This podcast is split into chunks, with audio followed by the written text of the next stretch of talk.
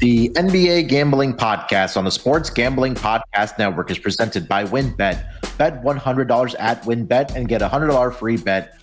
Head over to sportsgamblingpodcast.com slash WynnBET. That's sportsgamblingpodcast.com slash W-I-N-N-B-E-T to claim your free bet today. We're also brought to you by the SGPN merch store. Use your promo code NFC Beast for 15% off, active until the Eagles or Giants lose their next game and make sure to enter our World Series prop contest. Winner gets $200 in cash and a $200 SGPN gift card. Enter today exclusively on the SGPN app.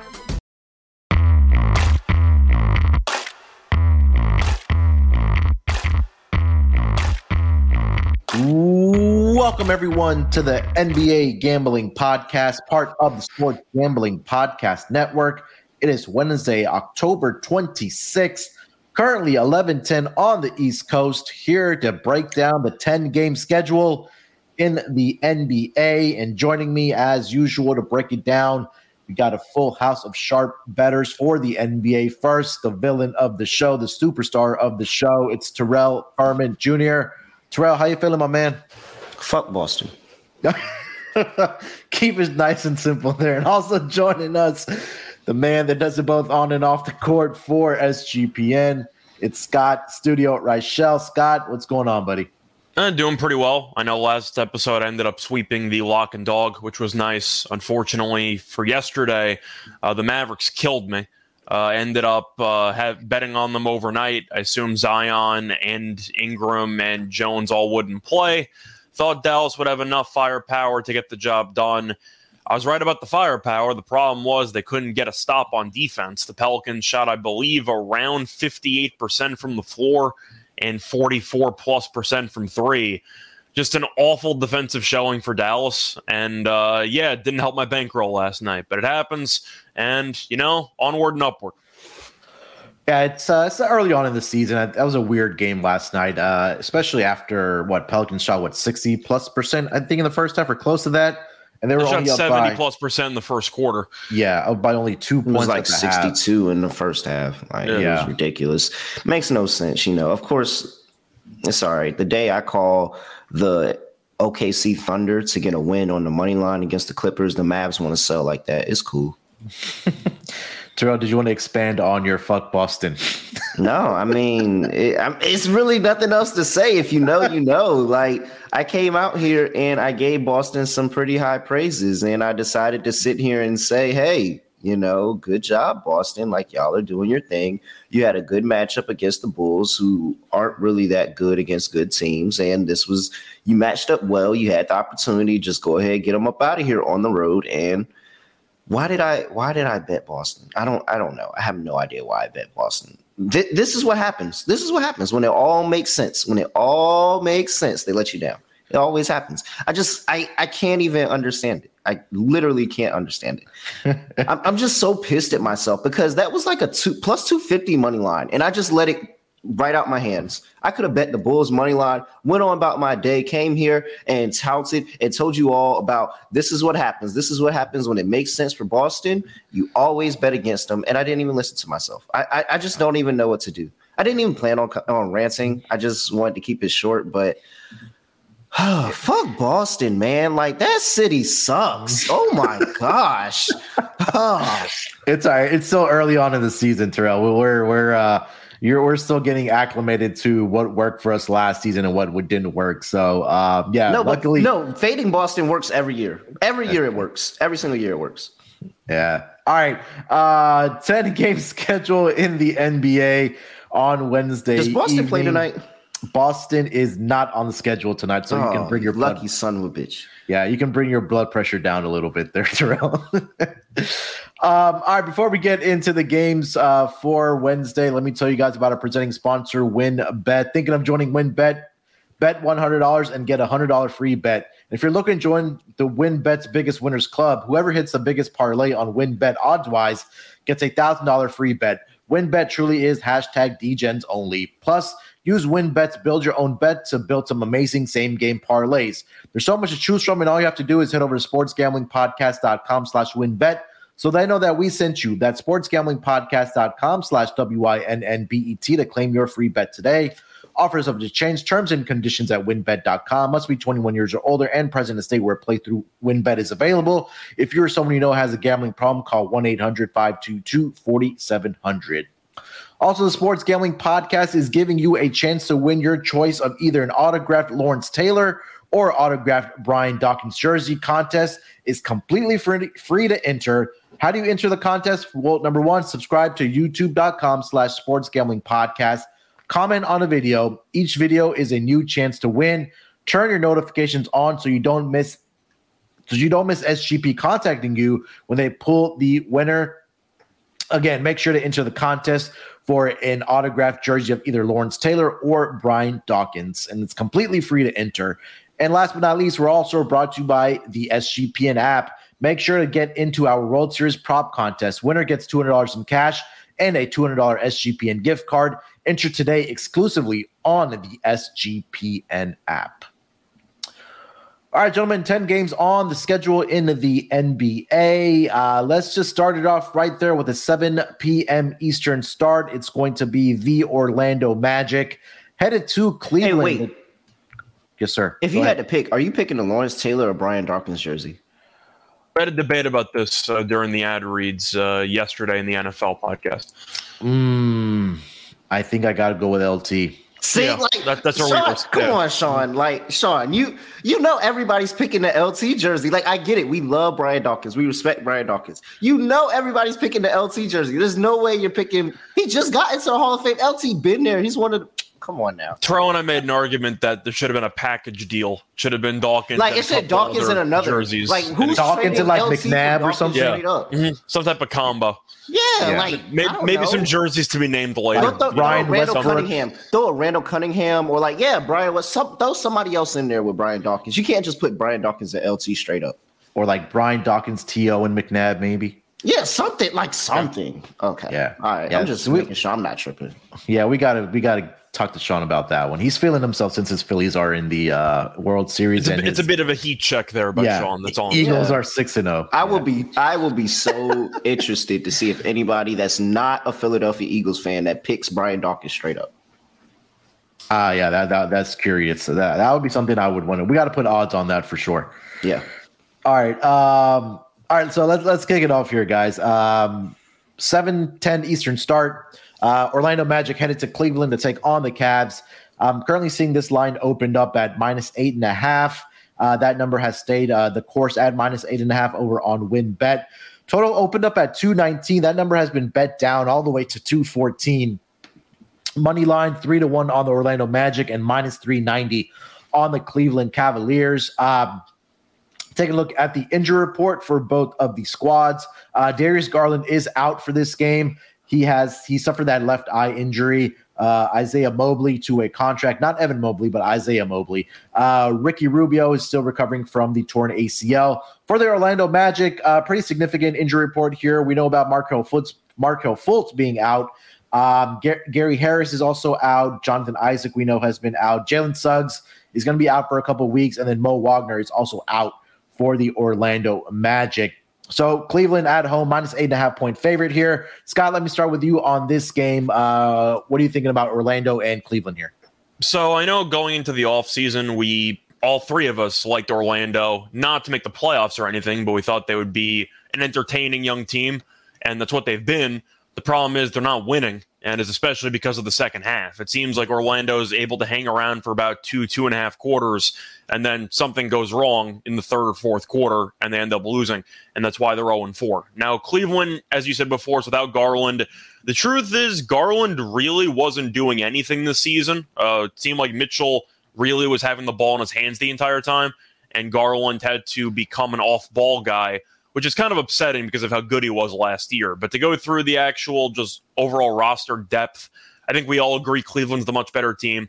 Now, I think it's going to be an interesting battle inside the actual paint because Orlando is a pretty solid rebounding team, and last year they were atrocious at it. This year, I believe they're top five in rebounding rate. So I do think you could see an interesting matchup there with Allen and Mobley against the likes of Wendell Carter and Banchero and the other guys that they have. Uh, but I do think at the end of the day, this game will be very close for a half. I think Cleveland just has too much firepower. I think they'll end up pulling away. And I think when you're looking at what Orlando does well, are they a great three point shooting team? Not really. Are they good in the paint?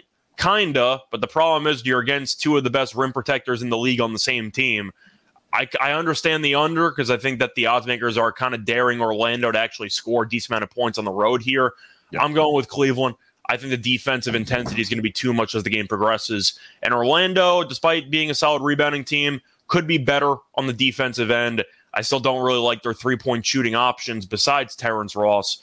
I'll go with Cleveland. I'll lean that way for eight and a half. Terrell, Magic versus Cleveland. yeah, I'm I'm with Scott and I'm with Cleveland here. Orlando's is fun. They're fun and they're entertaining, and they have Paolo Banchero, who is trying to put his name in the hat for rookie of the year, being the number one overall pick. You got a couple other guys that are out there with them, but I think the issue here is that Cleveland right now is playing like a complete team.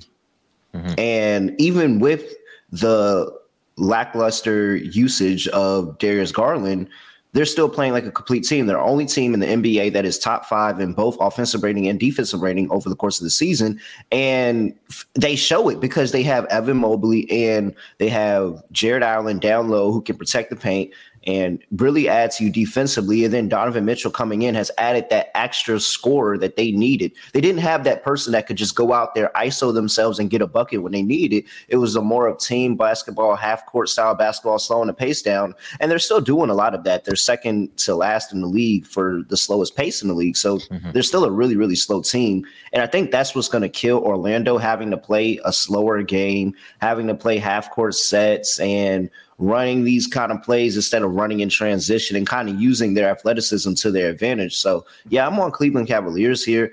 Maybe you can talk me into an Orlando Magic first half, but Cleveland, you know, history track record with JB Bickerstaff, they show up in the first half, so I'm not 100% certain on that one. I'm here with Cleveland. If this close in the first half, I'm looking for a live play in second half Cleveland. Yeah, I agree with everything that you guys just said there. I just think there's going to be too much firepower here for the Cleveland Cavaliers at the end of the day. Um, whether that's what you just said, Drill, that Magic can possibly keep it close in the first half, but I think eventually uh, that the uh, Cleveland Cavaliers do actually pull away in the second half. Um, I love the under in this game as well. Um, you guys talked about it, or Terrell, you just mentioned how Cleveland is top five in defensive efficiency so far this season. Small sample, but again, they are up there with the Milwaukee Bucks and the LA Lakers. They bet uh, they better be when you have Allen and Mobley in the same yeah. lineup together. You better be top five. Yeah. So uh, I think that again, with the injuries with the Orlando Magic, talked about those injuries, and again, just how complete what you guys just mentioned there that Cleveland Cavaliers team is. Um, I just think it'll be too much, but yeah, Cleveland and the under in this game uh, for me as well. All right, guys, get over to the next game of the night. It's going to be a another 7-10 Eastern start. The Atlanta Hawks head to uh, the Motor City to take on the Pistons. Um, currently seeing this line opened up at seven for the Atlanta Hawks. That number has gone now up to seven and a half. Starting to see some eights pop up for the Atlanta Hawks here. Um, money line right now over on WynnBET minus 315 for the Atlanta Hawks, plus 250 on the money line for the Detroit Pistons. Total is sitting at 230 points in this game. Looking at the injury report, uh, Bogdan Bogdanovic is going to be out for this game uh, for the Atlanta Hawks. Uh, we know that he's been recovering from that right knee injury. Justin Holiday is questionable for this game. Uh, for the Atlanta Hawks. Uh, Detroit has not submitted their injury report yet since they are on a back to back here. Uh, they did play last night uh, against the Washington Wizards in the nation's capital, where they dropped that game 120 to 99. Uh, Terrell, let me start with you on the Atlanta Hawks visiting the Detroit Pistons as a seven and a half point favorite currently. Do I really want to lay seven and a half with the Hawks on the road? Um, I I I guess so it's a back to back for the Pistons. I really don't want to think about this one too much. It's disgusting because Atlanta probably shouldn't be laying seven on the road against anybody. But it's a back to back for the Pistons. And the issue for the Pistons is that they've been absolutely obsolete on defense. And that's really not too too much else you can really say about that. They're one of the worst defensive units in the league, 27th out of 30 teams.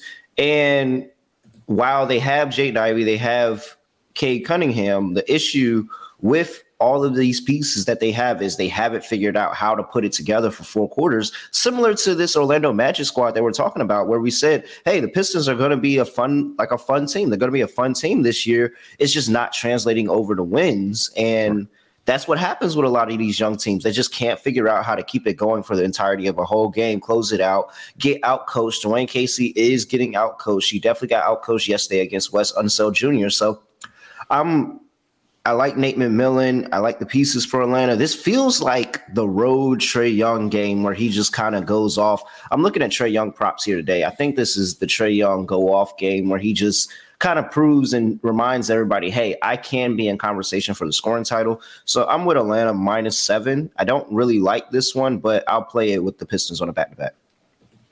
Scott? I'm a little bit torn on this one as well because Detroit has been pretty underwhelming lately. And on top of that, they did play yesterday. Now, I guess in their defense, they got blown out yesterday, so they didn't have to use the star players for the entire fourth quarter. Mm-hmm. But I watched Atlanta several times this year because I've had a couple of Trae Young double double props. I watched them play against, I'm trying to even remember who they were against. Uh, I, I saw their Charlotte? last game. Charlotte? They got buried by Charlotte. I watched that game, but I also watched another one where he Magic. actually had a double double. I think it was Orlando, and they were getting yeah. smacked in the first half, and then they ended up coming back from behind. I don't think Atlanta's that good. And I've watched two full games. I don't think they're very good. And actually, I also had the over against Houston. So I had a couple of. I've watched Atlanta a decent amount. Selectively, I thought to myself, this team can't shoot from the outside. Just watching them play, they can't shoot. And then I look at the stats and it backed it up because Atlanta is shooting 30.8% from three, which is tied for the fifth worst in the league. Mm-hmm. This team really cannot shoot. They have no shooters, especially with Bogdanovich being out. You look at the lineups they run. Trae's been awful from 3 mm-hmm. He just, he, of course, you know, he's going to have stretches because he shoots the ball from 35 feet half the time. hmm Dejounte's been okay, but you're looking at the supporting cast with no Gallinari and no Bogdanovich in the lineup. Who's supposed to shoot for them from the outside? Like no, John Collins, they don't have, they don't have anybody. Kevin yeah, like Huerter gone. Like all their shooters are gone. Yeah, I didn't even mention Huerter. They, they just can't shoot. And I think that if you want to talk about a decent spot here, I know Atlanta just got killed by Charlotte. So you can argue it's a nice bounce back spot. McMillan will get the guys ready to go.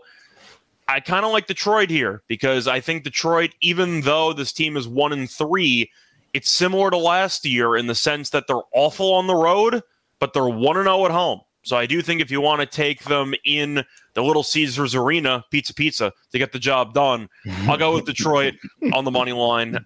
I understand that Atlanta could use a win after Charlotte really, really buried them last game in Atlanta, which was an embarrassing showing there. Yeah. But I'm going to go Detroit because I've seen this Atlanta team. They cannot shoot. So I'll take a shot with Detroit at home. Yeah. Uh, the one handicap that I had, which you just mentioned there, Scott, was or two things. Is that number one, Atlanta team is really struggling shooting the basketball uh, with now not having Bogdanovich. You know, you mentioned Kevin Huerter also gone. There were their two main shooters last season. They're really relying on John Collins to knock down those corner three point shots for them, which just hasn't been working for them.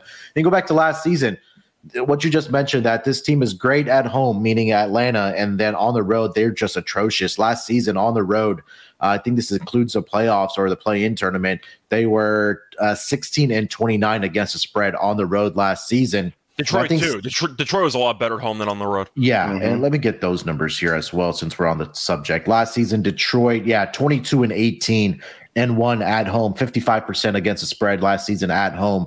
Um, so I think yeah, seven may be a, a, little too rich for me here for the Atlanta Hawks.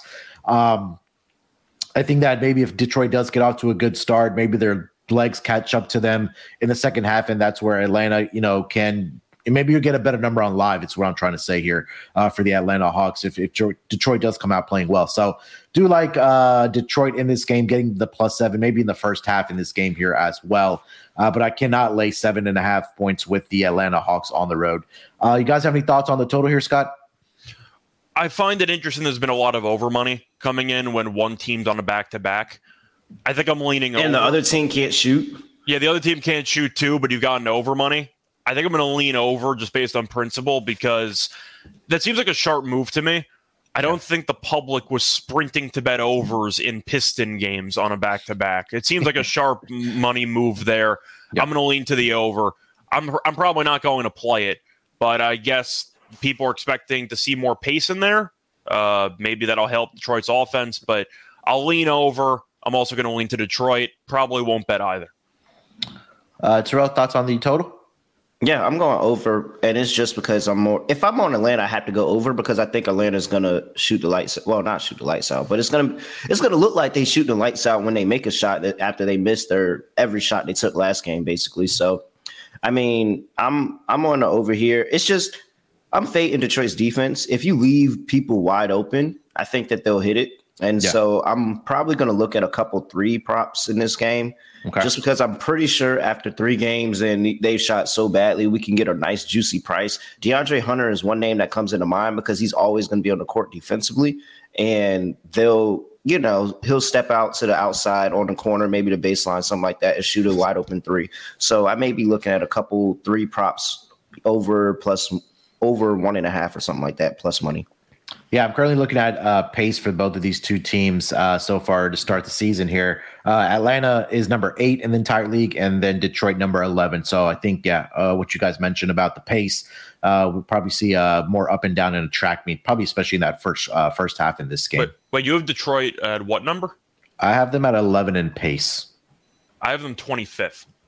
Okay. Oh, all right. I'll be the hold on. I'll be the I'm- final the final decision there. Detroit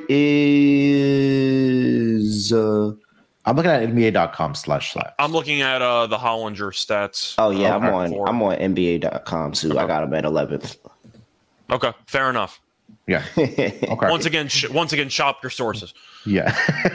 Shop, like shop your lines, sources. shop your sources. Shop your I mean, it's one thing if you're going to be off by a number or two, but like they have Nah, Detroit yeah. as like a bottom six team in the league in terms of pace. Like that's a problem if you're shopping Yeah, nah, around. But nah, either way, 11. yeah. So we don't know how fast Detroit plays. We're going to find out. yeah, we'll find out It's to go.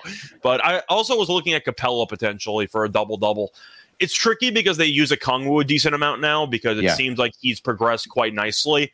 But you're looking at Detroit's overall rebounding numbers. Uh, they're not good. We might disagree on this number too, but according to the uh, data that I'm looking at, it says that Detroit right now is a pretty mediocre rebounding team. I know they got Isaiah Stewart. That's basically it because Bagley's out for the you know X amount of time. I think Capela could have a good game here. We know he likes to rim run. You might see Detroit overreact to a couple of pick and rolls there. They'll try to prevent Young from scoring. He might, you know, dish it down for Capela for some easy dunks. You have any thoughts on Capela double double at plus 150? I think the concern for Capela, like what you just mentioned, that they haven't minutes. used. I'm sorry. It's the minutes. Yeah, exactly. That's what it is. Um, with them having Okongwu out there more, and I, and I watched a couple Atlanta games. You're right that Okongwu has been getting more minutes, so that's the only concern I would have. They could Um, run Capela off the floor this game. If they run, Yeah, if, if they yeah. run with Detroit, they could run Capela off the floor this game. He would not. He would not stay on the floor if they're running up and down with Detroit the entire game. But uh, we could. Uh, hey, Capela had an assist last game. Are we getting back on the Capela over half assist? That was a ride last year. What, what's the juice at? I, I, I gotta find it. I gotta find Okay. it. I just looked it up and I seen he had one last game, and I'm like, all right, he's getting hot. We might have to get back on, get back Uh, on I the don't wave. see it listed yet. It's Actually, funny you Oh, mentioned the half bastards. assist move because I was trying to find that for uh, Mitch Robinson uh, yesterday, but no, it has not been working out for him earlier this season. Uh, no, Capela has not been doing well for assists. Uh, I believe that's He's the about to only go game he's had an assist. However, He's it was the go on a most heater. recent game, so maybe he can get something going. So he had a double double last game, by the way, in 23 minutes. Yeah, Detroit also wanted to mention they're number 22 in points in the paint allowed at around 54 a game. Atlanta number 26 uh, points in the paint allowed at 56 points per game. So maybe some easy baskets around the rim that will probably help the over in this game. All right, guys. Uh, next game on the schedule, it's going to be the Charlotte Hornets headed to the Big Apple to take on the New York Knicks. 7:30 Eastern start. Uh, this line opened up at minus seven and a half. It stayed pretty consistent across the board at WynnBET minus seven and a half. Uh, total opened up at 226 and a half. That number has been bet down a little bit, but nothing significant. I'm seeing a 225 and a half over on WynnBET. Uh, money line for this game is going to be uh, minus 310 for the New York Knicks and plus 245 for the Charlotte Hornets. Looking at the injury report for both of these teams, we know about LaMelo Balls and his left ankle sprain. Uh, Cody Martin also doubtful for this game. He has a left quad injury. And then Terry Rozier also doubtful for this game. We uh, saw the injury that he had, I believe it was on Sunday. Um, uh, and he left the arena in a boot. So right now, officially lifted, listed as doubtful for this game. But uh, Terrell, let me start with you on this game. Charlotte Hornets visiting the New York Knicks as a uh, seven and a half point road underdog here. What are you thinking? Uh, I mean, do, does Charlotte just not go into full tank now that Terry Rozier's down too? Like, is this not a let's just go ahead tank this game on the road? He didn't play against Atlanta, and they won anyway. Yeah, yeah. Coming off the road win against Atlanta, going to play on the road against the Knicks. I really don't like what the Knicks are doing this year, but they're getting some really favorable spot, spots to start their beginning of the season. Uh, Jalen Brunson, he's been cool. I, I don't know. I'm very pessimistic on this Knicks team. I really don't think they look good, but they're playing well to begin the season. So I'm not going to back the Charlotte Hornets missing, you know, in the second time to get this done against the New York Knicks squad. I'll take the Knicks minus seven and a half, but I really don't like this game. Yeah, Knicks uh, so far are again very small sample, two and zero oh at home, but it's been against the Pistons and it's been against the Magic. They've won both those games by double digits. I mean, do we put Charlotte in the same category as Orlando and Detroit, especially without Terry Rozier? I think it's a possibility, but um, you know, Terrell, you said this a lot of times throughout the years on the NBA Gambling Podcast, is that you're always going to get the best effort from opposing teams when they're coming into the Mecca at Madison Square Garden. But I'm not sure is that going to be enough here uh, especially without your starting guards. No, we already know no LaMelo Ball and obviously no Terry Rozier. So it looks like the responsibility of scoring is going to fall on Gordon Hayward and, and Kelly Oubre Jr. Is that going to be enough against this Knicks team? I'm not sure. I like what I've seen offensively uh, from the New York Knicks. They've been putting up points. Um, but uh, Scott, thoughts on this game? I'm going to lean to the Knicks. It's an interesting spot because the Knicks are 2 0 at home with two blowout wins, yeah. and the Hornets are 2 0 on the road with two blowout wins. But still, I like what I've seen from the Knicks. And I think if you want to talk about the overall roster construction, it's not good enough to win a title. It might be it might not be good enough to even get out of the play But I do like what I've seen so far. And the one loss they had was an overtime game on the road against Memphis. Mm-hmm. Really not a bad loss there. I, I think right. that New York's actually been a solid team. Brunson's looked very sharp. I don't know if he has a turnover yet. I know he's been really just solid with the basketball in terms of decision making. Barrett's been very hit or miss. He was especially awful against Memphis, but I think he's been a lot better since then. Randle had a double double last game. He looked comfortable. Toppin's been good off the bench. I think this roster is not bad. And I'm looking at Charlotte since I watched a decent amount of the game against Atlanta. They smacked the crap out of them. That game wasn't even close. But I still have a hard time really trusting that backcourt on a game in, game out basis when Rozier and LaMelo are out. We know that Brunson's shifty, high basketball IQ guy. I think you could see some issues defensively for Charlotte in the backcourt. Plus, a separate note can we please start starting Nick Richards? He's so much better than Plumlee. It's not even so? close. Richards is, uh, Richards is so damn good if you actually just watch him play for, for the Hornets. I was a big fan of him at Kentucky, but I think he's a potential dark horse candidate to go for a double double off the bench today, which uh, sure. which makes me believe that perhaps Charlotte's bench unit could outplay New York's bench unit. But I like Richards a lot. I don't really like the rest of the team that much. I'm going to go ahead and take the Knicks. I think that at home, for what I've seen so far, I trust them more. Give me the Knicks minus seven, seven and a half. Do you see a number uh, for his double double? I know he's no, a bench player, so maybe closer to club. He comes time. off the bench. He so comes off the bench. They're not going to have it. But okay. just by, I can tell you right now, if you've been watching the games or you've watched them play once, Richards is really, really good. Yeah, he's he's a really good player. Yeah, he had uh, 20 and 11 uh, last game against the Hawks, and then the first game of the season against the Spurs, 19 points, 10 rebounds off the bench. Mm-hmm. Um, I, yeah. Can we can we dial back to that Hawks game? Because I just yeah. went Benedict Real and switched my picks. Because I just realized this is the Hawks' first road game. Why am I backing Yeah, the yeah. Hawks in their first road game? I didn't mention that before, but I No, that I just I just realized that. I was sitting there, I'm like, wait, have the Hawks been on the road yet? This is their first road game. Everybody's gonna be on the Hawks. And the Pistons just came off. No, this is a good zig when they zag spot. I'm sorry, y'all. I'm sorry for not adding the villainy to the show. Yes, Pistons plus seven and a half. I don't know how they're gonna do it, but they're gonna do it. All right. Uh, yeah, I, uh, I I gotta go with the Knicks here as well. Um, gonna lay the points here with the Knicks. I like like uh, it's just a mismatch. What you just highlighted there, Scott, and we mentioned that the injuries in the backcourt with the Hornets. Um, I think that's something that Brunson and and and uh, RJ Barrett should be able to take advantage of, and I think that defensively they can give them some fits as well. So uh, Knicks for me in this game as well. You guys have any thoughts on the total before we get over to the next game? Scott, To- It's very, very tricky for a total. Uh, I think I'll lean over because the Knicks offensively have looked comfortable, and so is Charlotte randomly. So I'm, I think I'm going to Yeah. lean to the over there. Uh, I do want to ask about a prop though, since Sure. the Hornets defensively are not exactly a great unit by any means. If you just look at their overall stats, they're a pretty meh defensive team. But since they've been playing with pace this season, my question for you: Jalen Brunson, double double, is plus six hundred. You think he can get to ten assists? Um, You should have a mismatch with whoever's guarding him in this game. yeah. Um, He's averaging I mean, seven. at six per. to one, you can't really. Just saying, he's averaging seven assists per. So Yeah. Uh, the- obviously, the only concern is that he hasn't gotten into Yeah. 10 assists uh, so far this season. He had nine in the first game against Memphis, but that was also in overtime. Um, and Just then saying, you though, also have the blowout potential as well. Yeah, I know it's plus- six to one. I mean, I'm not going to hate you for putting spring something on it. Do you have any thoughts, Terrell? You're the Knicks fan, after all. Yeah. I mean, he's been he's been protecting basketball. He's been doing all right. He's been cool. Like they've been all right. So I mean, sure, why not six to one? I don't really. Why are we talking about the Knicks again? Because we're on the game. We're talking about the Hornets and the Knicks. Oh, all right. All right, we're moving along to the next game on the schedule here. Uh, let's go over to a uh, 7.30 Eastern start as well. It's going to be the Philadelphia 76ers headed to uh, Canada to take on the Toronto Raptors. Um, currently see this line opened up at um, opened up as a pick, and now Philadelphia is favored by two points in this game. Total opened up at 211 and a half. It's up a tick uh, to 212.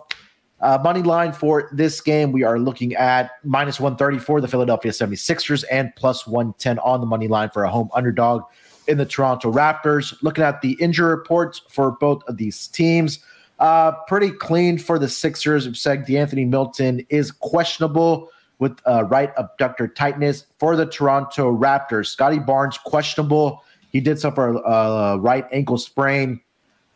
Otto Porter Jr. is doubtful as well. He's dealing with the left hamstring strain as well. Um, but other than that, everybody is a go in this game. Scott, let me start with you with the Philadelphia 76ers as a two point road favorite here as they take on the Raptors. So I've seen these both these teams play. Uh, Toronto had a very nice win against Miami on the road last time out without Barnes. So I do think they could survive without him, at least in the short term. I watched Philly play against Indiana. I had my lock from the last podcast with Harden assists. I was going to watch it, and I ended up watching the game. Uh, Indiana stinks, so Philly looked comfortable throughout. However, once again, they kind of struggled at the end of the third quarter, beginning of the fourth quarter, and they picked it back up again, and they ended up winning and covering. I do think that there are some issues with Philly, and I still think Embiid's out of shape. Just watching him play, you figure against the Pacers, they don't exactly have a true center right now because Turner's out, and yet Embiid had like five rebounds in the entire game. Got into foul trouble. He looked slow with pick and roll defense. He couldn't run up and down the floor.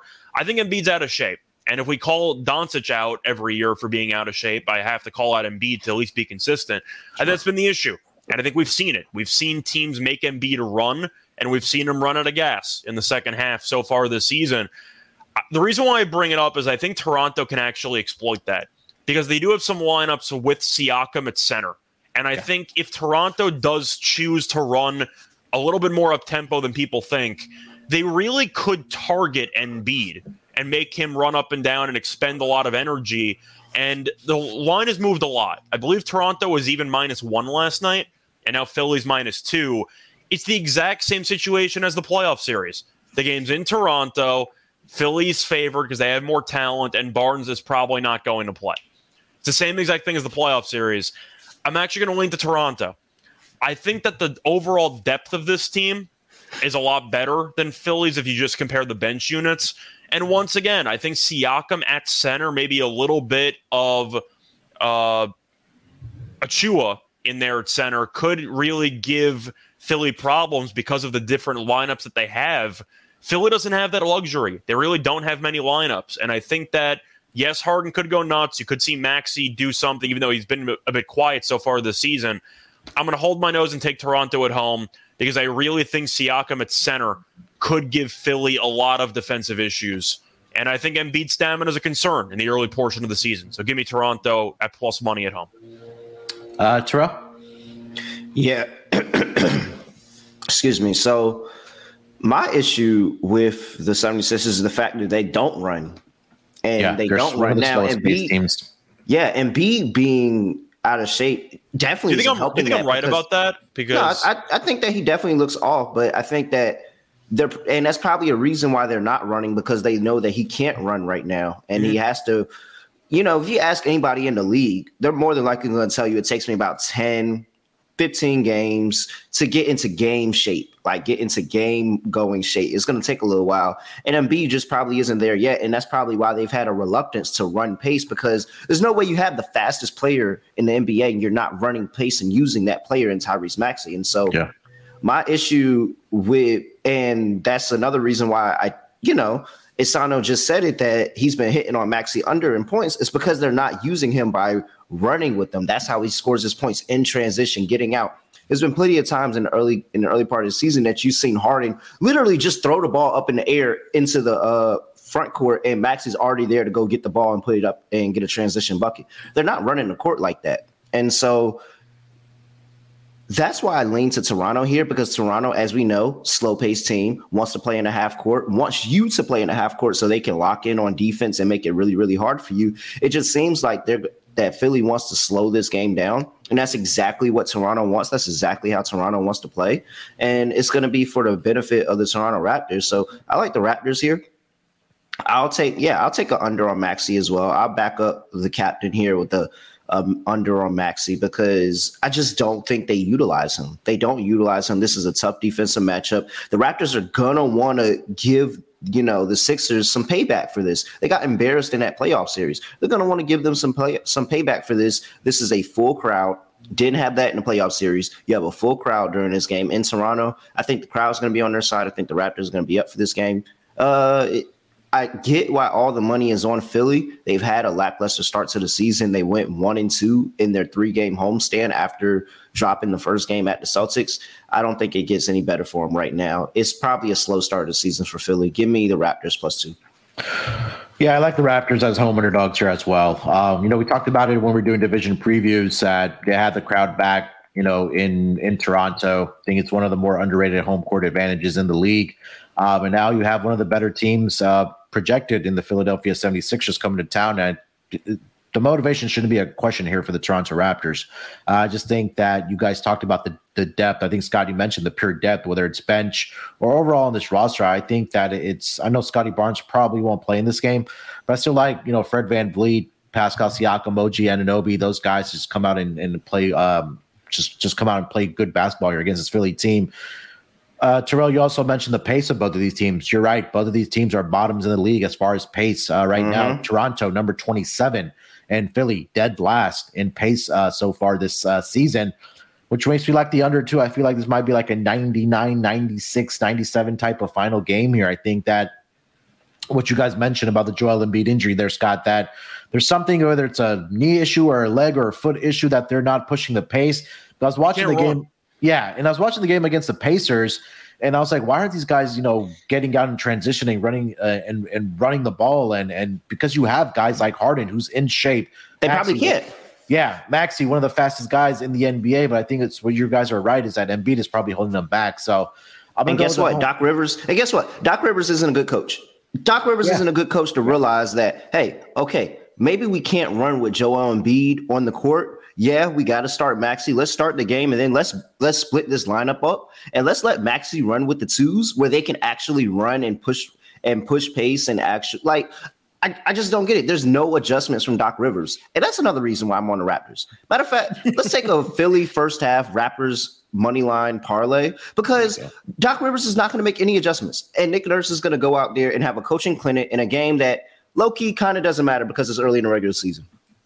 Yeah. Um, Scott, I know you were on the Harden rebounding prop. Uh, I was looking at his. Uh, I was rebound. on the assist. I was on the assist prop. Oh, I'm sorry, uh, assists his last game, but I was looking at his assist and rebounds tonight to go over. I know it's a little bit of juiced at minus 150. Maybe wait for it to move to 17 and a half, but I kind of like the over. He looks like the James Harden of uh, Houston.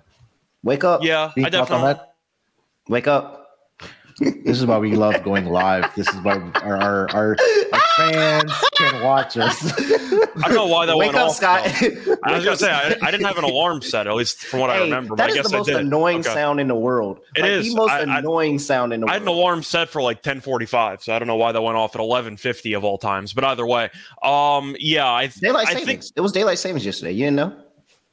I thought the phone automatically adjusts that, but okay. Uh, anyway, uh, I still don't really like the assists in this game for Harden just because okay. of the pace. The okay. fact that the total is so low and we like it under, I don't expect many baskets from each team. I like the over in the Indiana game because I thought that I thought that Philly was going to play with more pace. Yeah. Instead, Indiana is just a terrible defensive team and gave up 120 and change. But yeah. I do think that if you want to look for rebounds, I don't mind it because we're expecting a brick fest throughout this game. Sure. Mm-hmm. But I, I do think if you're looking at Harden to have a big stat line, I can't really disagree with it because Maxey's been quiet and Embiid has looked compromised. So I think if you want to make a case for Harden to have a decent stat line, you could go there. But all I know is for rebounds, I don't mind it. I know he was close to a triple double last game, didn't work out. Assists, I'm going to pass because I really question if Philly's going to even reach 100. They might not need to. They might win and might have a game similar to what we saw against Milwaukee, where 1st mm-hmm. team to 90 won the game. I'm staying away from assists, though. It's just not okay. for me in this matchup. All right. Um, all right, before we get over to the next game of the night, uh, let me tell you guys where you can get down on some of these player props. And that's over at No House Advantage.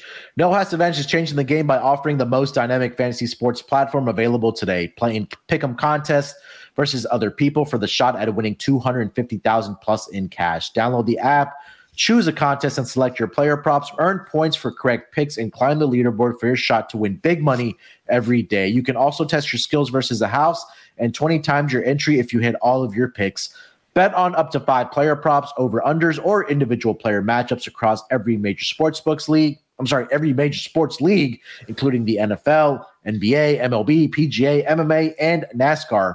Sign up today with promo code SGPN at No House Advantage or download the app on the App Store to get a first deposit match of up to $25. Make sure to check out No House Advantage today and experience daily fantasy sports redefined because it's not how you play, but also where you play. You won't want to miss out on this. All right, guys. Uh, let's get over. Real to... quick, show some love to the chat. We got to show some love to the chat. Oh yeah, man. Yeah, um, chat's been going all day. We got Ryan McTire, NFL Gambling Podcast, College Experience, talking about three and one Wizards. Hey, man, I said I thought the Wizards were going to be better this year. They're still a pickup basketball team, but they're going to be better. Talking about Bradley keep a bag. Beal, he didn't have a bag last night, but it's all right. Uh, and and Wizards honoring Agent Zero on halftime, November 18th. Okay. Card games and fights are part of festivities. They probably are a part of festivities. I know I'm pulling up with like five, six straps just you know be in the full 100% Gilbert Arenas. I'm pulling. I heard, I heard a rumor that Arenas is bringing his own fireworks for the occasion. Oh, for sure. Oh, 100%. And you know, it's and it's going to be in a bag, a black duffel bag. It's not going to be People forget know, about that story. They only yeah. remember the the gun issue. They don't remember the firework issue as well uh, a couple years later. So Yeah. Hey, he had a lot. He had a lot that was going with him, but 100%. Yeah, guns, fireworks, everything. Shout Devin Morris tapping in with us during a work training peak Degen right there. Might have to uh, throw him up there for real men of Degens. And then LG as Spider 30 plus is an auto bet without Darius Garland. Eh, probably. Uh, any thoughts on Ant over rebounds? My oh, we haven't got to that game yet. We'll talk about that one later. Yeah, and I'll use the captain and say no. Uh, always in the chat on the MLB uh, gambling podcast as well. Now tuning into the NBA, so appreciate all you guys. We love doing this live. So any yeah, comments, questions, put them into those uh, the chat box there, and we'll do our best to answer those as we kind of get uh, game by game uh, on the schedule.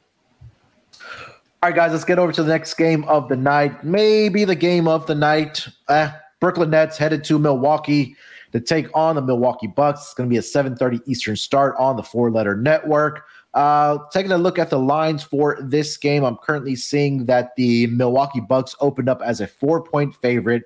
That number has been uh, come down half a point on WynnBET at minus three and a half. Total opened up at 233 and a half. That number has been bet down to 231 now over on WynnBET. Money lines plus 140 for the Brooklyn Nets, minus 165 for the Milwaukee Bucks. Looking at the injury report for both of these teams, uh, let's see here. Brooklyn Nets, we know they're without Seth Curry. Markieff Morris is out with personal reasons, and the Milwaukee Bucks, uh, Pat Connaughton continues to be out with the right calf sprain. Uh, Joe Ingles is recovering from ACL injury, and we also know about Khris Middleton recovering from wrist injury. Um, Scott, let me start with you on this game. It's a three and a half point uh, uh, sorry, home favorite here for the Milwaukee Bucks as they take on your Brooklyn Nets. I'm going with the Bucks. Uh, I don't really know why the spread has come down. I'm assuming it's because of Middleton being out and how they look at Kyrie and KD as the shiny objects that could potentially combine for 70 plus points again. I don't really care. I saw the line drop down in the Memphis game and I took Memphis anyway because as a fan of this team, I knew where the game was going, and I said Memphis would score a bunch of points, and that they did because Bane and Morant each had 37 plus points. Crazy game, by the way. Four separate players in the same game with 37 plus points. I don't think I've ever yeah. seen that before with no overtime. But I am going to go with the Bucks here. Mm-hmm. They can't guard Giannis. They never could guard Giannis and their nope. center depth got even worse. I've said it time and time again to start the season. It's why I was on Claxton double doubles to start the year and why the plus 450 odds were fantastic. They don't have any depth at the center position. And last year they had Drummond, who I'm not saying was good, but at least he was a big body. You had some options. Sure. This year you have Claxton and you have Sharpe. Sharpe is still a youngster who gets into foul trouble a lot. You can't exactly trust him. But you look at what Ben Simmons was brought in there for. He was brought in there for defensive purposes and a little bit of rebounding in a small ball lineup. The problem is the Nets are either uh, the Nets are bottom five in defense. I believe they're allowing the most points per game, but according to efficiency, they're bottom five. So he's not really done much defensively, and they're dead last in rebounding rate. So I guess you can say Ben Simmons has not worked out so far. He's looked very rusty. I know the facilitating's okay, but once again, he he never shoots. He can't look at the rim. And I do think if you want to talk about how the Bucks match up well, I think it's really on the interior. We saw them against Houston. They looked at the lineup. No uh, Bruno. Uh, they're of course just not a great rebounding team anyway. Mm-hmm. And the Bucks said, "Okay, bet we're going to use Giannis, Lopez, and Portis in the starting lineup, and we're going to absolutely demolish Munaf's favorite team." And they did. And Giannis went for 44. I mean, it was going to happen. They dominated on the glass. I see a very similar story here. Durant and Kyrie can do their thing. They can't stop anyone. And Simmons fouls out in 23 minutes every game. They have no perimeter defense and they can't rebound. I think that Milwaukee's going to dominate on second chance points. Give me Milwaukee at home with the crowd behind them. I think that even though the Nets have the firepower, and you could argue this game means more to the Nets because they've gotten smacked by Milwaukee in the playoffs in the past. I don't mm-hmm. really care. I'm going with Milwaukee. Probably Milwaukee team total over. I just see a lot of scoring chances for Milwaukee, but I can't back the Nets, who have played arguably the worst defense in the entire league, and they're the worst rebounding team in the league. Give me Milwaukee. This is a battle of the best uh, defensive efficient, uh, defensive rated team against the worst uh, defensive rated yeah. team between the Bucks and the Nets here. Uh, Terrell, Bucks and uh, Nets, man. What do you like? Yeah, I can't I can't fight anything with that defense. They suck on defense. But what we can say is that offensively, they found themselves a little bit of a rhythm here. They're seventh in the league in terms of offensive efficiency. It's pretty high up. The Bucks a little bit lower down, but it's more of they're just, you know, not only missing Khris Middleton, but they're just not looking to score those things. And I think that's really why I'm probably going to lean closer to the Nets on this side, is because I think that this can turn into a little bit of offensive game. Now, if we talk about the defense of the Milwaukee Bucks, they played the Rockets and they played the 76ers. And they played the 76ers not knowing whatever the hell 76ers want to do mm-hmm. with the ball at all. Yeah. And so I think that that's a little bit skewed on how good of a defensive team they are. I'm I'm willing to just go ahead and say that the Nets, while the Brooklyn, no, I'm sorry, Milwaukee is a bad defensive team. That the Nets are really good on offense, and that can overpower that. And so I, am I'm, I'm going to lean the Nets here. I think that this is going to be a high scoring game. That's a little bit more contrarian because it's under money coming in and that total's coming down. I want to let that total come down as much as I can, or wait till I live bet this game and kind of let it go under in that first half and then catch a, a nice second half over line. If I'm taking but, an under, it's the Nets team total for the record. Uh, there's no chance I'm taking a Milwaukee under from what I saw with the Nets defense so far this season. Yeah, but I think that the Nets keep up with Milwaukee. I think they keep up with Milwaukee. The, these benches are going to be the deciding factor here. Both of these teams are towards the bottom of the league in bench production. Whoever can get that outside production from the starters, from those people coming off the bench, whether it's a Patty Mills coming off the bench, whether it's uh Day'Ron Sharpe, anybody like that, anything from anybody coming off the bench for either one of these teams is going to be a deciding factor. I'm gonna just you know zig where they zag. All this money is coming in on the Bucks for good reason. I think the, the Nets can dropped. keep it close. Yeah, the line has dropped. So a little bit of reverse line movement there, but the Nets are also dead last in three point defense. So they don't do anything well defensively. No. Yeah, you take a I'm look on the at, Nets. If I didn't make that clear, I'm on the Nets. Yeah, you take a look at the last five regular season games. I know it's been with Jrue Holiday, it's been with Khris Middleton, but you know, I think Scott is right that the Bucks have been able to score points against this Nets defense. Uh, it's the paint. They just dominate on the glass every single game. Yeah, 120, 123, 121, 127, 115 over their last five regular season games. Um, and they've you know only two games last season where it came down to the wire where the Nets won by three and then the Bucks won by one point. Uh, in I think what three out of the four games last season.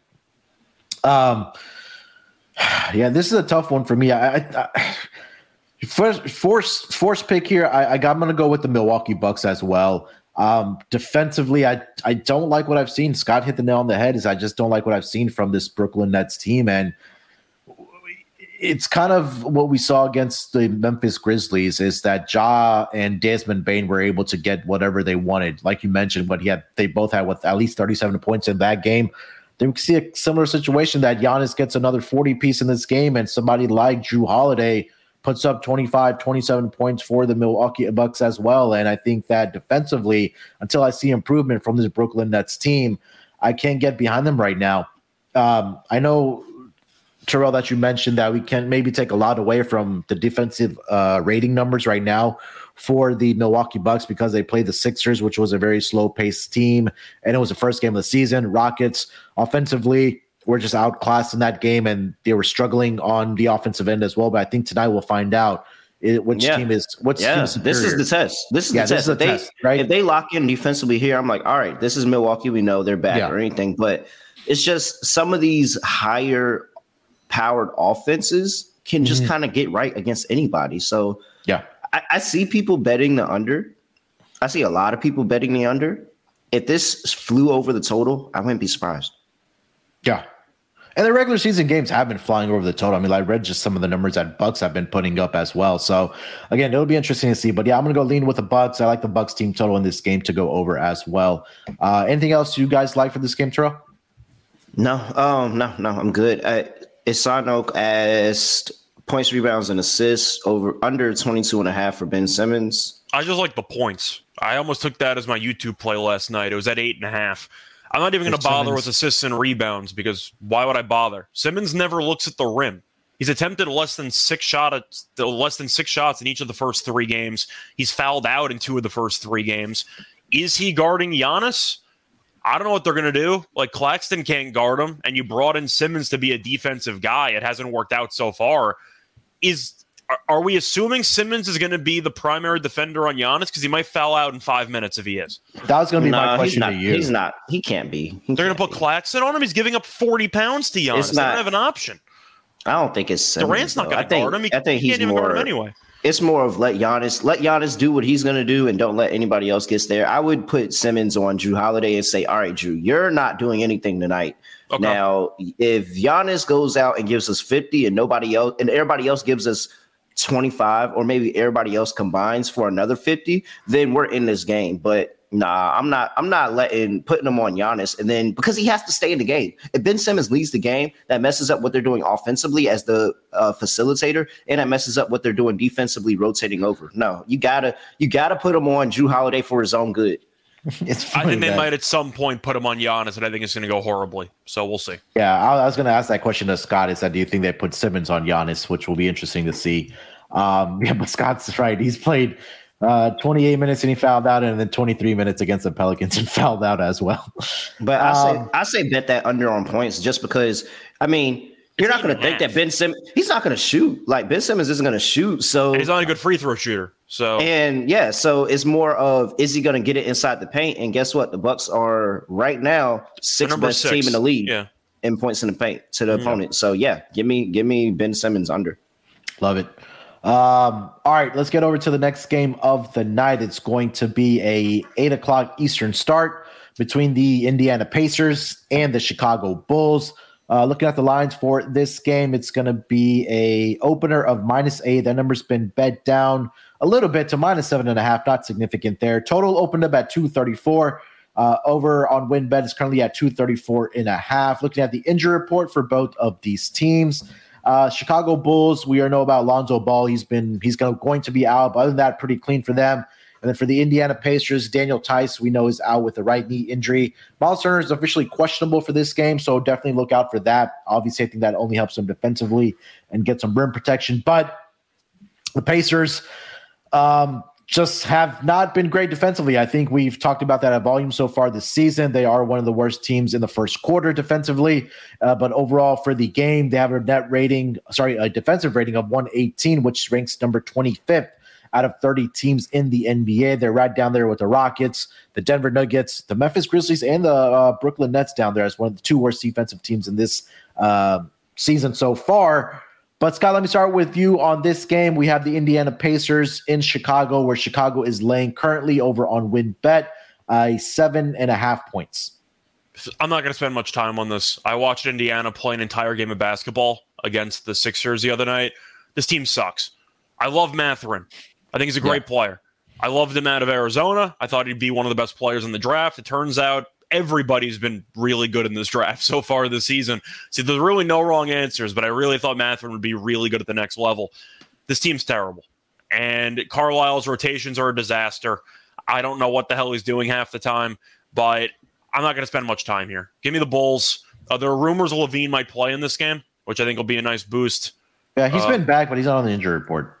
Okay, I'm saying I, I don't think he's had any lingering issues. I think that he's close no. to I don't know about 100%, but we'll say 80, 85, which definitely sure. helps complement DeRozan. Indiana can't guard anybody. And I like what I've. I, Vucevic had 23 rebounds, the birthday boy with 23 rebounds there. I know Terrell is all over the double double along with myself, but give me the Bulls. Not going to spend much time on this. Indiana's just a really bad basketball team. Uh, Terrell? Uh, maybe we might need to. Maybe we need to talk about it now. I, I just Okay, so Indiana's really bad. Indiana's bad defensively, but what are the things they do well? What are the things they don't do well? The thing that they don't do well is guard the three. They're fucking terrible at it. What is the thing that Chicago doesn't do well? Shoot the three. They, they haven't been able to shoot the three. If for this year, they weren't able to shoot three last year. They don't have the personnel to be able to shoot the three. So if you watch Indiana, they guard the fuck out the paint. Like yeah. they guard the fuck out the paint.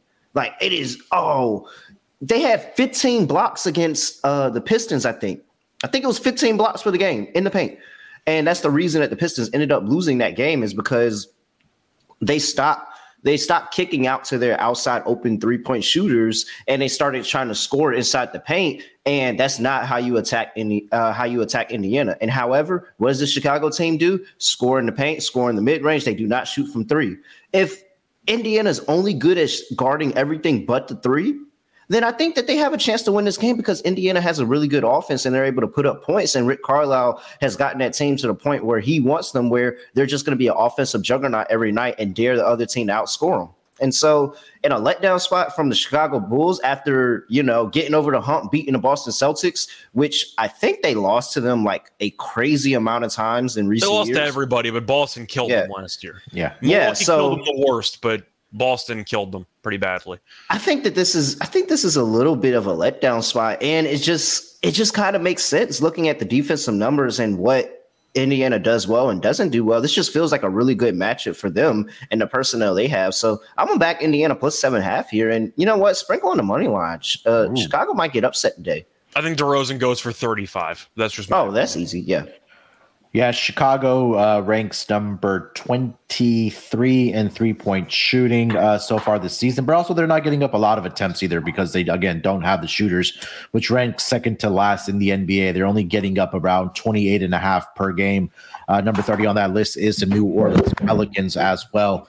Um, I, I think I still have to go with the Chicago Bulls here. I think that I'm rooting the, for Indiana, but they, they got to just show it to me. You know, if yeah, I lose yeah. money, I lose no, money. I get that. But, I get yeah, that. No. And again, I think in that first quarter is where I'm really focusing on this game. Chicago Bulls team total go over 31 in that first quarter. Uh, Chicago has given up 30, I think 33 plus in all three of their, I think all four of their games so far this season uh, um, against their opponents in that first quarter. I think at home, Chicago comes out with their starters. Um, they shoot the ball well from mid range. I think that we might see a pace in this game because we know with Rick Carlisle teams, it's it's about pace and just getting the ball up and down the floor. Right now, Indiana ranks number seven in the entire league as far as pace. I know Chicago is not up there. Actually, they're right at number 15. So at least in the not, first quarter, not bad. Yeah, at least in the first quarter, I do like uh, the Bulls to get at least 32 points um, for me. But yeah, full game, I like uh, Chicago here as well. I think I'm with Scott there, where Indiana needs to show me. But I think that Terrell, you made a great counterpoint about the three point shooting defense uh, sorry, the interior defense for the Indiana Pacers, where they they play incredible defense. And you're right, they're number four, I think, in uh, points in the paint allowed in the entire league so far this season, which is up there with some of the better defensive teams uh, in the NBA. Uh, any thoughts on the total here, guys? Is ballooned up to 235 now. Uh, Scott. I'm just going to lean over. A lot of over money. I think Chicago could score 130. I'm just going to take the over. Terrell? Uh, hmm. Yeah, yeah. I, I guess I gotta go. I, I, guess I gotta go over two. I don't really like it. All right. All right. Next game on the schedule. It's going to be a eight o'clock Eastern start as well. San Antonio Spurs uh, in Minnesota to take on the Timberwolves. Um, currently looking at the lines for this game, it's going to be a minus eight opener. That number has been bet up to minus nine now for the Minnesota Timberwolves at home.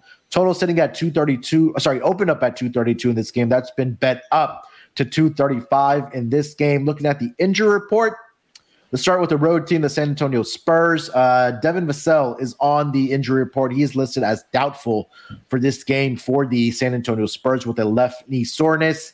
Other than that, everybody is to go. For the Minnesota Timberwolves, it is going to be Kyle Anderson out for this game with back spasms, and Austin Rivers is also doubtful for this game. He has a right hip soreness.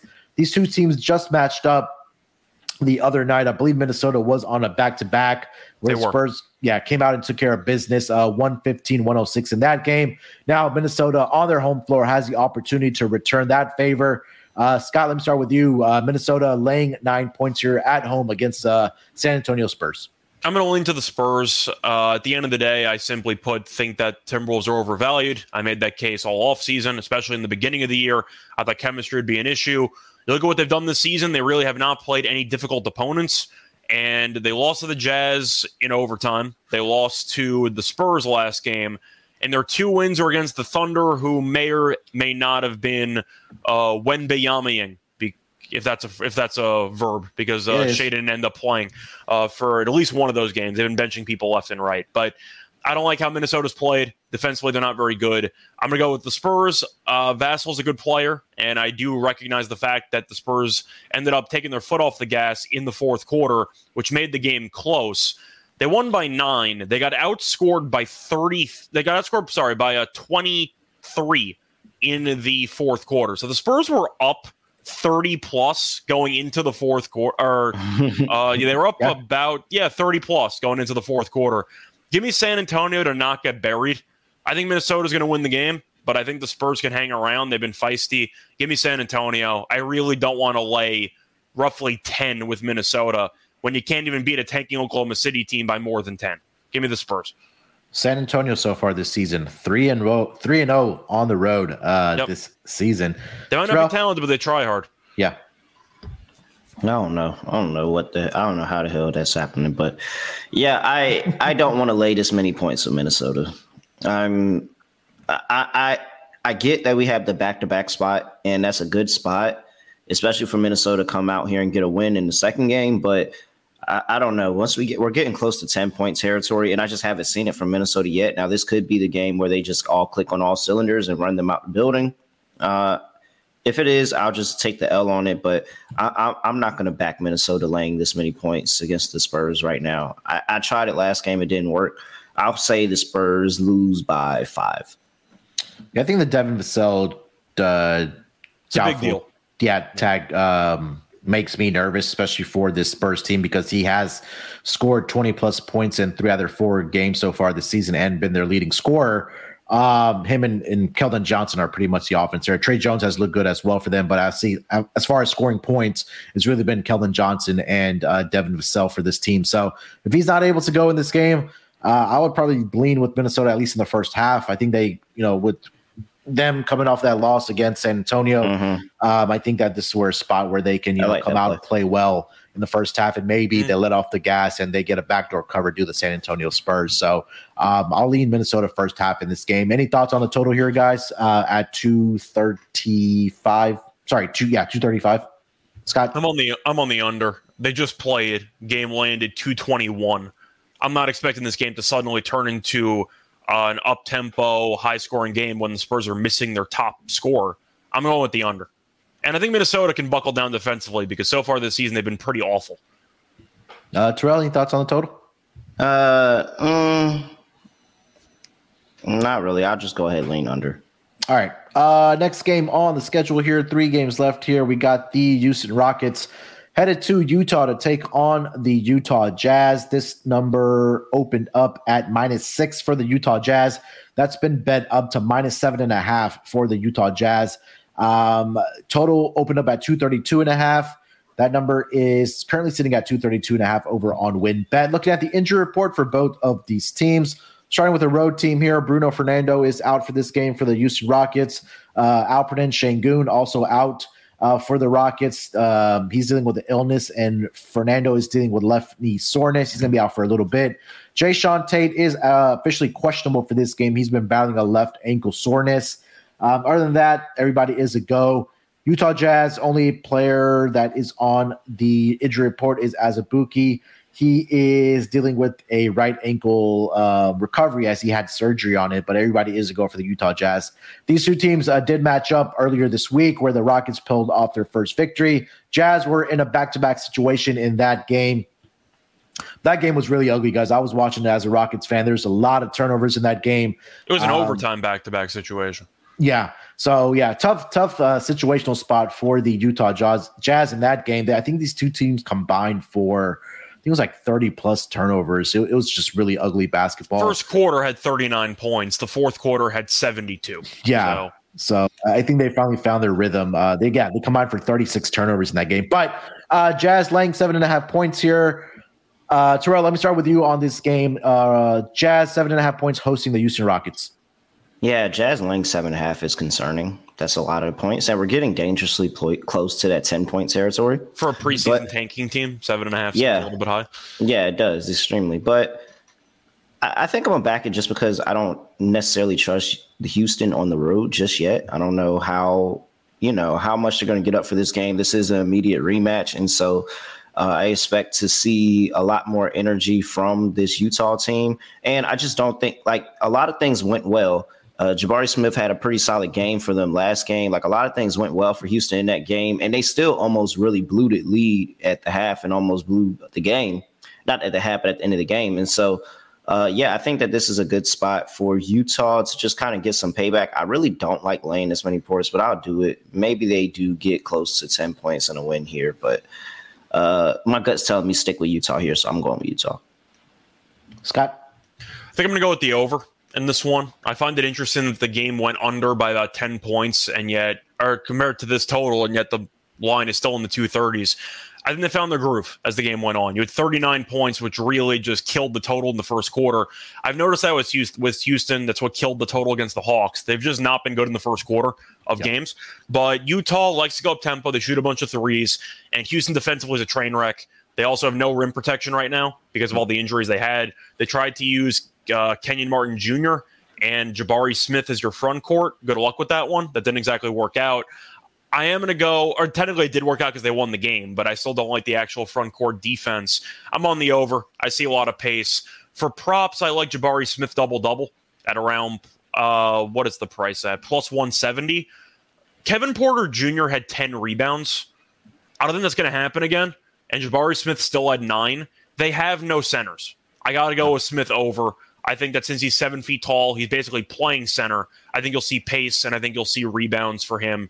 Give me the double double for him, but I do like the over. I just think with Houston playing a stretch five, a stretch five at this point, mm-hmm. they're going to keep playing up tempo. I think Utah will too. It was a bad first quarter.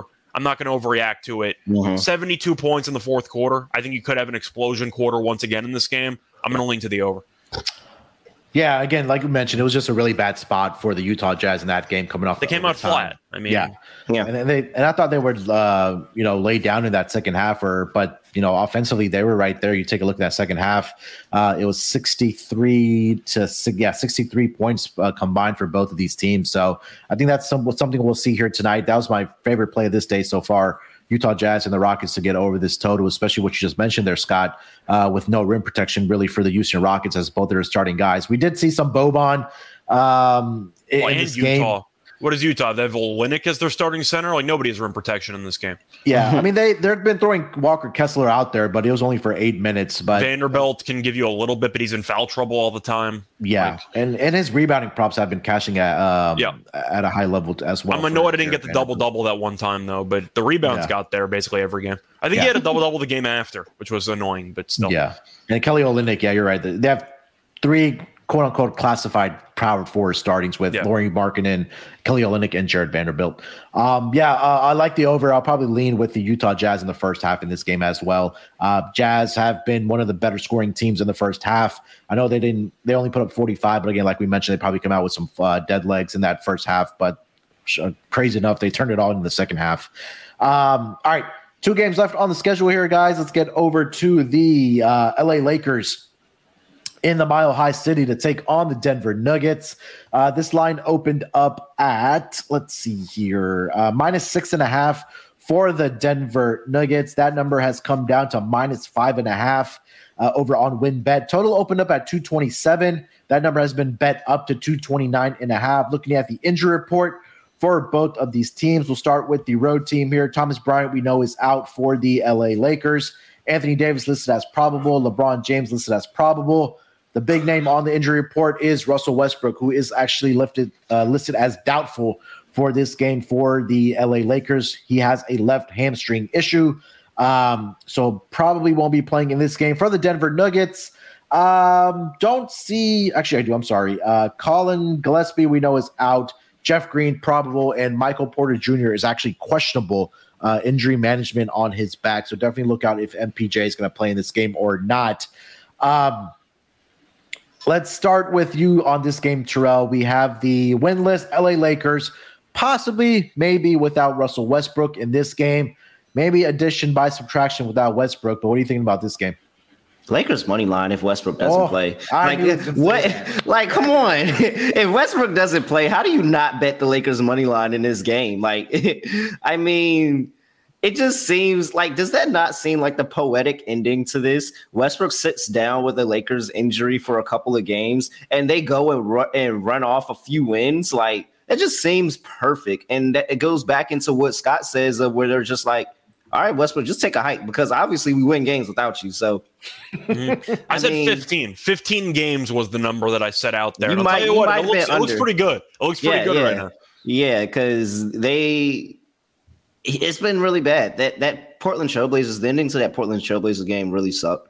Uh, and there's been definitely different portions of the games for the first three games that they played where you're just like, oh, I don't know why you're doing that. And so Westbrook sitting down, I mean, I guess we'll see. This is what the locker room feels about him. I mean, it get up for him, next man up mentality. You have now you have a chance to sit here, insert Kendrick Nunn in the lineup, which I think they're going to do. He might Gives be the person spacing. that comes in. Mm-hmm. Yeah, so you could space the floor a little bit more. You can abuse that Denver Nuggets trash defense where they're just letting anybody get anything on them. And so if you have shooters in the game, Lonnie Walker, I'm looking for Lonnie Walker to have a good game this game. Looking for Kendrick. I'm looking for all these supporting cast of players that are in the NBA and they have talent somewhere to be able to do, to show up against a Nuggets team that really, really bad against just defensively. They can put up points, but they can't guard anything. And so just because Westbrook's out, I'll take a stab at the Lakers, but that's about it. I think the one thing that sticks out to me, what you just mentioned, that defensively, this Denver team is one of the worst right down there with Memphis Grizzlies and the Brooklyn Nets. Um, and then the other thing, Lakers, number one team uh, as far as defending the paint, they're only allowing 37.3 points. And then the Detroit, sorry, Detroit, uh, Denver Nuggets are allowing 50 and a half points inside the paint, which ranks a little below league average at number 17. Um, I, I, I, Scott, let me kick it to your first before I give my pick, but I agree with Terrell. Go ahead. I agree too. I, I, think that when you're looking at a good buy low spot on the Lakers, if you want to go for narrative, it checks the box because Westbrook's not going to play. But it mostly involves the fact that I think the Lakers front court with Davis can actually somewhat contain Jokic, and they're going to be mm-hmm. without Porter Jr., who's been really good from three so far this season. Mm-hmm. Green's been okay too. Uh, Jamal Murray, we know, has been a little bit inconsistent. He's also been banged up, so you don't exactly know what you're going to get from him or if he's going to play at all. Uh, besides that, the supporting cast for Denver's fine. I don't think it's an amazing group, but it's okay. I think it's a decent spot for the Lakers because if you expect LeBron and AD to dominate in the paint, because we know Jokic isn't exactly a great defensive player, I think the framework is there for a path for the Lakers to win this game. So I'm going to lean to the Lakers. The line seems a little bit short. I think it's a trap. They're daring you to fade the Lakers. I'm not going to fall for it. I'm going to take the Lakers against an injured team that I think can actually do some damage offensively. I like the Lakers team total over. Yes. I think they're going to be able to score a lot of points. Yeah, that was going to be my play in this game as well. Lakers, uh, like what, 112, 112 now? Yeah, I see 112 right now. Um, but yeah, I mean, I agree with everything that you guys said there. The Westbrook factor as well, but I just think that defensively, just Denver. I mean, you guys both said it that they're just not very good. Um, and the Lakers are what second in pace this year? Yeah, and that's another thing I want to mention that they're number two in uh, shockingly in pace. That you would think that one the best defensive team in the league so far, despite being 0 3, offensively they haven't looked great, but they're pushing the pace and they're just having the pace is good. To, they just can't shoot. But now they'll yeah they can't shoot and, yeah, so. and there's been the turnovers for this team as well. So I think tonight is an opportunity for this team, possibly without Westbrook going up against a not a great defensive team. You can get up and down the floor. You can put up some points. I think this is an opportunity mm-hmm. for them mm-hmm. to come out and get their first victory of the season. So, yeah, I'm I'm agreeing. We're all on the same page here. Um, before we do get to the last game, I did want to mention that we did get a note across here that Devin Vassell is actually out for this game for the San Antonio okay. Spurs. We expect right. as much, but yeah, whatever. Okay. Uh, all right, guys. Last game of the night. Pretty good one here. The Miami Heat headed to the only undefeated team in the league. Oh, sorry. Oh, well, in the Western Conference, I should say. The Portland Trailblazers, 4 0 so far this season. They welcome the Miami Heat to town. Uh, looking at the lines for this game, currently seeing the Portland Trailblazers opened up as a one point favorite. That line has now flipped to minus two and a half for the Miami Heat. Uh, total opened up at 222 and a half. That number has been bet down to 220 over on WynnBET. Uh, money line for this game minus 140 for the Miami Heat and home underdogs, the Portland Trailblazers plus 120. Looking at the injury report for this game, let's start with the road team here. Victor Oladipo not with the team; he will be out, and Omar Yurtseven dealing with the uh, left ankle issue. Portland Trailblazers pretty significant here as far as role players. We know uh, Gary Payton II is out. O- uh, Olivier Sarr is also out. Trendon Watford is also out, and then Justice Winslow is questionable with a right ankle sprain. I believe he left left their last game uh, with that ankle issue, so officially lifts his ass questionable for this game. But um, Scott, let me start with you on this last game. Western Conference undefeated team, the Portland Trail Blazers, as a home underdog of two and a half points. What do you like for this game? I'm going to go with the Trailblazers in this one. I get the argument that Miami could use a bounce back win after losing to Toronto. I don't really care. I think this Portland team's actually good. I think I was just wrong about them. And I owe Chauncey Billups an apology because I've watched a bit of their games. I think he can actually coach. I've been impressed with the in-game adjustments he's made. Did a very nice job there in the final couple minutes of that Lakers game where his team came from behind. On the other hand, you trailed by seven against the Lakers with two minutes to go. That might be a bit of a concern, but they beat Denver comfortably. Simons went nuclear in the third quarter, and they ended up winning that game by 25. But I'm looking at Miami. They've played zero road games. They were one in three at home, and Miami's really good at home usually. Yeah. A serious problem is going to be the backcourt. Is Kyle Lowry washed? Can we have this conversation? I need to see more before I can make that. I'm just saying you can make the fact that we're having a conversation, we can bring it up, just tells you how bad he's been. And now he's supposed to shut down Dame Lillard, who's had back to back 40 pieces. And so, sorry, he had two 40 pieces, and then he had a good game against the Nuggets. And Simons was very good too. I have questions about Miami's overall backcourt because I think Lowry's really been a train wreck so far. And the fact that they started the year one and three at home, and now they're traveling to the Moda Center, I think it's a good spot for Portland. And Portland's 2 0 at home. I'm going to go with Portland here. I think that the wrong team's favored. And I like the fact that Portland has a very good home court, and Miami hasn't seen a road court advantage yet. So I'm going to go with my I'm going to go with uh, fading Miami here on the road in their first road game. Give me Portland. Terrell? I like this game a lot more when it was Miami plus one Yeah. because I just I hate taking Miami as a favorite on the road. I thought you always fade them on the road. You, you're the one. Yeah, you me that a fade. Yeah, years you, you don't fade. Yeah, you fade them as as road favorites. Like you, Yeah. you Miami just doesn't cover as a favorite on the road now. They but they played well in Portland the past couple times. They you know went in there last season. What was it? They Can went we in toss last, last season out though because like Lillard barely played in any game. Yeah, last- for sure, for sure. Yeah. Um, this this kind of feels like a letdown for Portland. It really does. I don't think Miami Uh, hasn't shown me anything so far though. We keep waiting; it just hasn't happened yet. That's kind of where they like. I feel like they're due. I feel like they're due. I'll. I don't know. I was I was on Miami last night. I, I'm I'm a hold serve and keep it true and stick with Miami. I don't like it. Yeah, I'm gonna stick with Portland here. Um, First road game, it's tough. yeah, first road game for Miami, and just Portland has been playing well, right? I mean, Scott mentioned it that Chauncey Billups has, you know, made adjustments. Whether it took him just a year to get, you know, guys healthy. Number one, we talked about how Dame missed, I think, what half of the season last year. I apologized. He's been good. Yeah, and again, Anthony Simons went nuclear in that third quarter uh, in their last game. Was it against Denver, I believe? But Yeah. um, I like what I've seen from this Portland squad. And again, they're they're four zero for a reason. They've bought in on the defensive end as well. Offensively, they have the players to put the ball in the basket. Damian Lillard looks great. He looks healthy. You mentioned he had those two forty pieces. Um, and again, I just need to see what this Miami team is. If there's something truly wrong with this team, or you know, is it just early season woes for this team? But I, I'm going to take the hotter team here right now, especially with that home court advantage Portland also does have. And I think it was a Sunday night game or Monday where they played Denver, where that that that arena was packed. I know it's the only sports team they really have up there as far as professional, but it was it was a packed uh, arena for that Portland Trailblazers team, and I think you know the fans will be out for this game as well. So uh, I'm going to go with the Portland Trailblazers as a home underdog at plus two and a half. I'm leaning towards the under in this game, guys. Uh, I don't know if you have any thoughts on the total here. Scott, let me start with you. Uh, 220 and a half. I'm going to lean to the under just because Miami has really not been great offensively this season. Uh, they've Yeah. scored less than 109 in three of their first four games. I'm not sure how much they're going to do. Once again, Lowry playing a lot of minutes when he can't shoot isn't exactly going to help an over. I'm going to go with the under. Terrell, any thoughts on the total? Yeah, uh, Miami's slow paced team. I expect them to try to kind of slow things down and and keep the crowd at bay a little bit. Give me an under. Yeah. All right. Uh, Portland. Yeah, I just want to mention number eight uh, as far as defensive rating so far this season.